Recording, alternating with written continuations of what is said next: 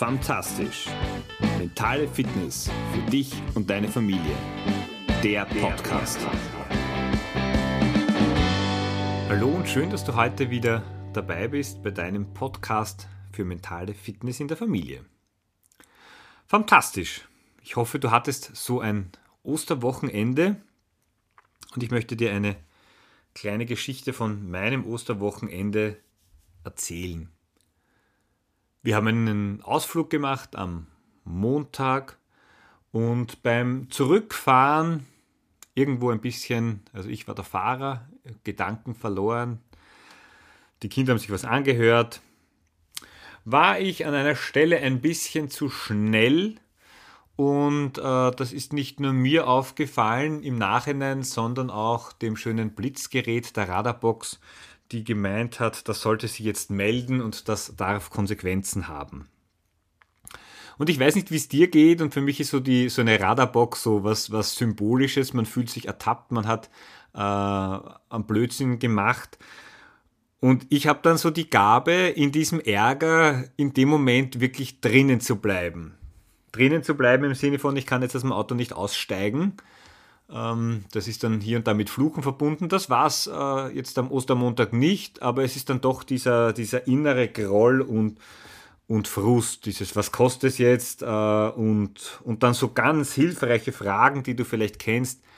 Bitte, war, warum passiert das mir? Äh, warum ich? Ja, also dieses, dieses Opfer, dieses Opferthema. Und es waren dann noch so circa, es war ganz am Anfang von der Fahrt, das heißt, es war noch eine, äh, ein bisschen ein Zeitl, die ich mit diesen Gedanken auch noch verweilen durfte. Und es hat mich dann im Moment immer mehr fasziniert, wie schwierig es mir dann fällt, aus dieser Gedankenspirale rauszukommen.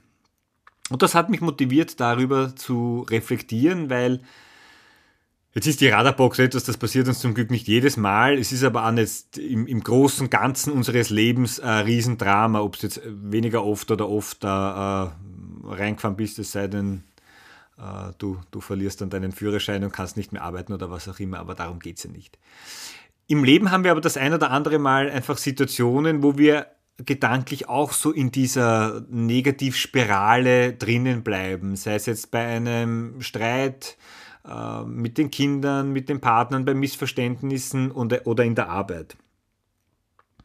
Und für mich so ein paar Learnings, die ich daraus gezogen habe, waren, gerade auch wenn, wenn ich dann an das Tun und Reden mit den, mit den Kindern denke, als erstes einmal, ich kann Geschehenes nicht ungeschehen machen, auch wenn ich es noch so gerne machen würde. Das geht einfach nicht, denn es ist sozusagen geschehen. Ich kann mir darüber Gedanken machen, so wie ich es jetzt auch tue, um äh, darüber zu reflektieren. Und ich kann in dem Moment, wo ich mir Gedanken mache, auch beginnen, meine Gedanken umzupolen, zu reframen. Du kennst das sicher mit den, die Episode mit den 10.000 Schritten. Äh, das heißt, das Geschehene in einen neuen Rahmen reinzusetzen ich könnte mir auch sagen, okay, diese äh, Radarbox merke ich mir und ich weiß nicht, äh, wie es dir geht, aber wenn dir so etwas passiert ist, ein zweites Mal passiert es dir in der Regel nicht noch einmal. Du kannst doch den, den Schritt gehen, der vielleicht etwas weit hergeholt ist, das Gute in dem, was passiert ist, zu suchen. Und in 99,9% der Fälle ist es so, dass du das Gute nicht auf den ersten Blick sehen wirst, dass da passiert ist. Was ich aber dann schon sehr rasch gemerkt habe, auch okay, es ist jetzt nicht das größte Problem meines Lebens und es ist auch für die äh, Welt betrachtet jetzt nicht wirklich entscheidend, ob ich da jetzt reingefahren bin oder nicht. Und das sind bei den ganzen Streitereien, Diskussionen, Meinungsverschiedenheiten, die wir äh, mit der Familie, innerhalb der Familie oder auch mit dem Freundeskreis haben, das ist es in der Regel nie. Was es mir auch sehr schön gezeigt hat, war, der Fokus auf das Hier und Jetzt. Und du kennst es vielleicht bei Kindern, vor allem die kleineren Kinder, die sind sehr im Moment. Wenn sie spielen, spielen sie, wenn sie essen, essen sie, wenn sie trinken, trinken sie. Wir Erwachsenen sind ja da ein bisschen anders gepolt. Wir fangen dann eben an, darüber nachzudenken, uns Fragen zu stellen. Und um in dieser Analogie der Radarbox oder des äh, fotografiert werdens zu bleiben, sind ein paar Fragen, die ich mir stelle und die ich auch dir gerne stellen möchte. Fragen wie, wann warst du oder bist du zu schnell unterwegs? Wann achtest du nicht oder zu wenig auf deine Umgebung? Und diese immer wiederkehrende Frage, naja, wer ist denn schuld? Löst dich von der Schuldfrage. Es hält, die Schuldfrage hält dich immer in der Opferrolle, die hält auch mich in der Opferrolle. Ja? Es ist völlig gleich, es ist einfach passiert. Und in dem Moment, wo ich das beginne zu akzeptieren und anzunehmen, komme ich wieder ins Handeln und ins Tun. Es gibt aber auch ein paar Fragen, die ich mir so für den Transfer für die, die sehr gut zur Familie passen. Wann bin ich in der Familie unaufmerksam? Wenn ich mit den Kindern spiele, selber beim Essen, beim Frühstück, wie viel Ruhe strahle ich da aus?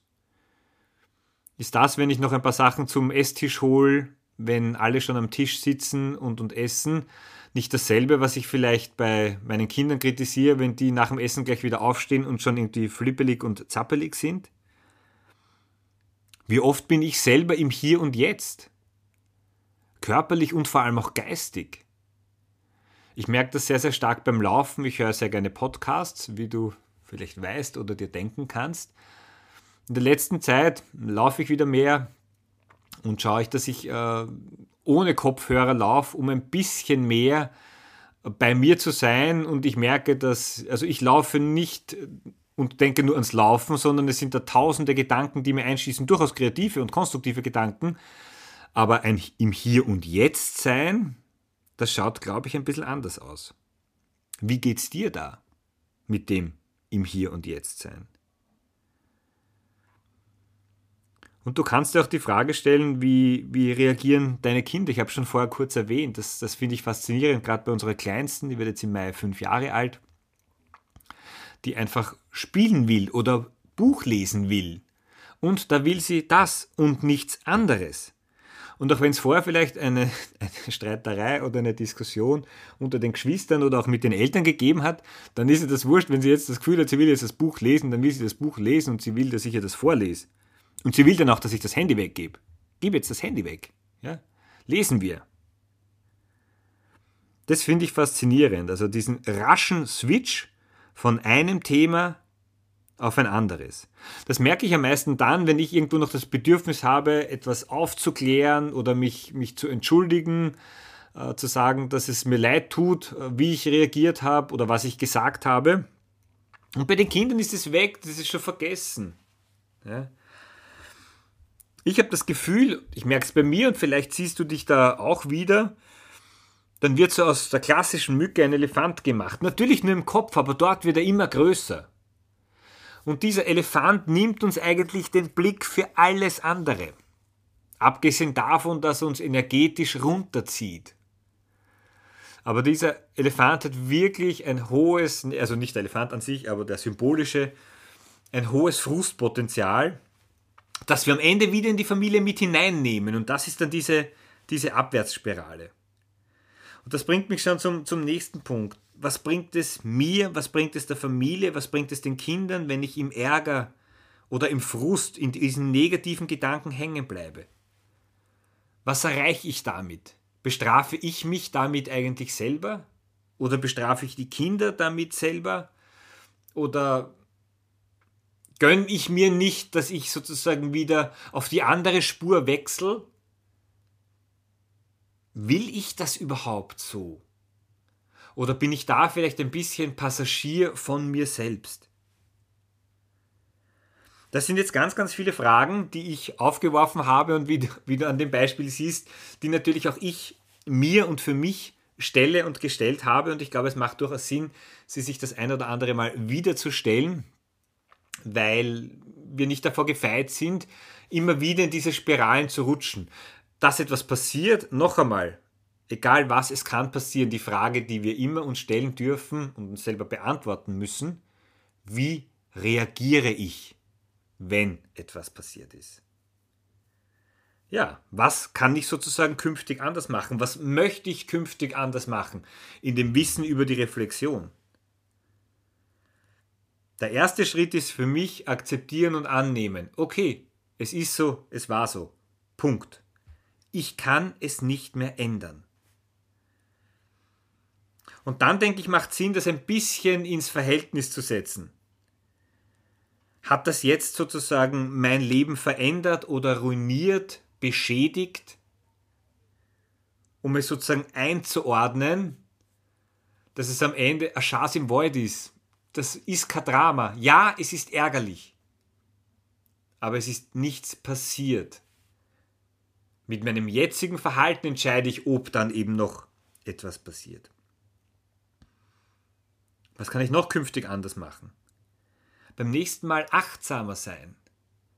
Und gerade in all den Bereichen, wo wir sehr automatisiert unterwegs sind, im wahrsten Sinne des Wortes, wo wir mechanisch, so wie beim Autofahren, beim, vielleicht beim Kochen, beim Herrichten, beim Spazieren und nebenbei telefonieren, da achtsamer zu sein auf mein eigenes Tun, auf die Umgebung mehr zu achten und die mehr zuzulassen.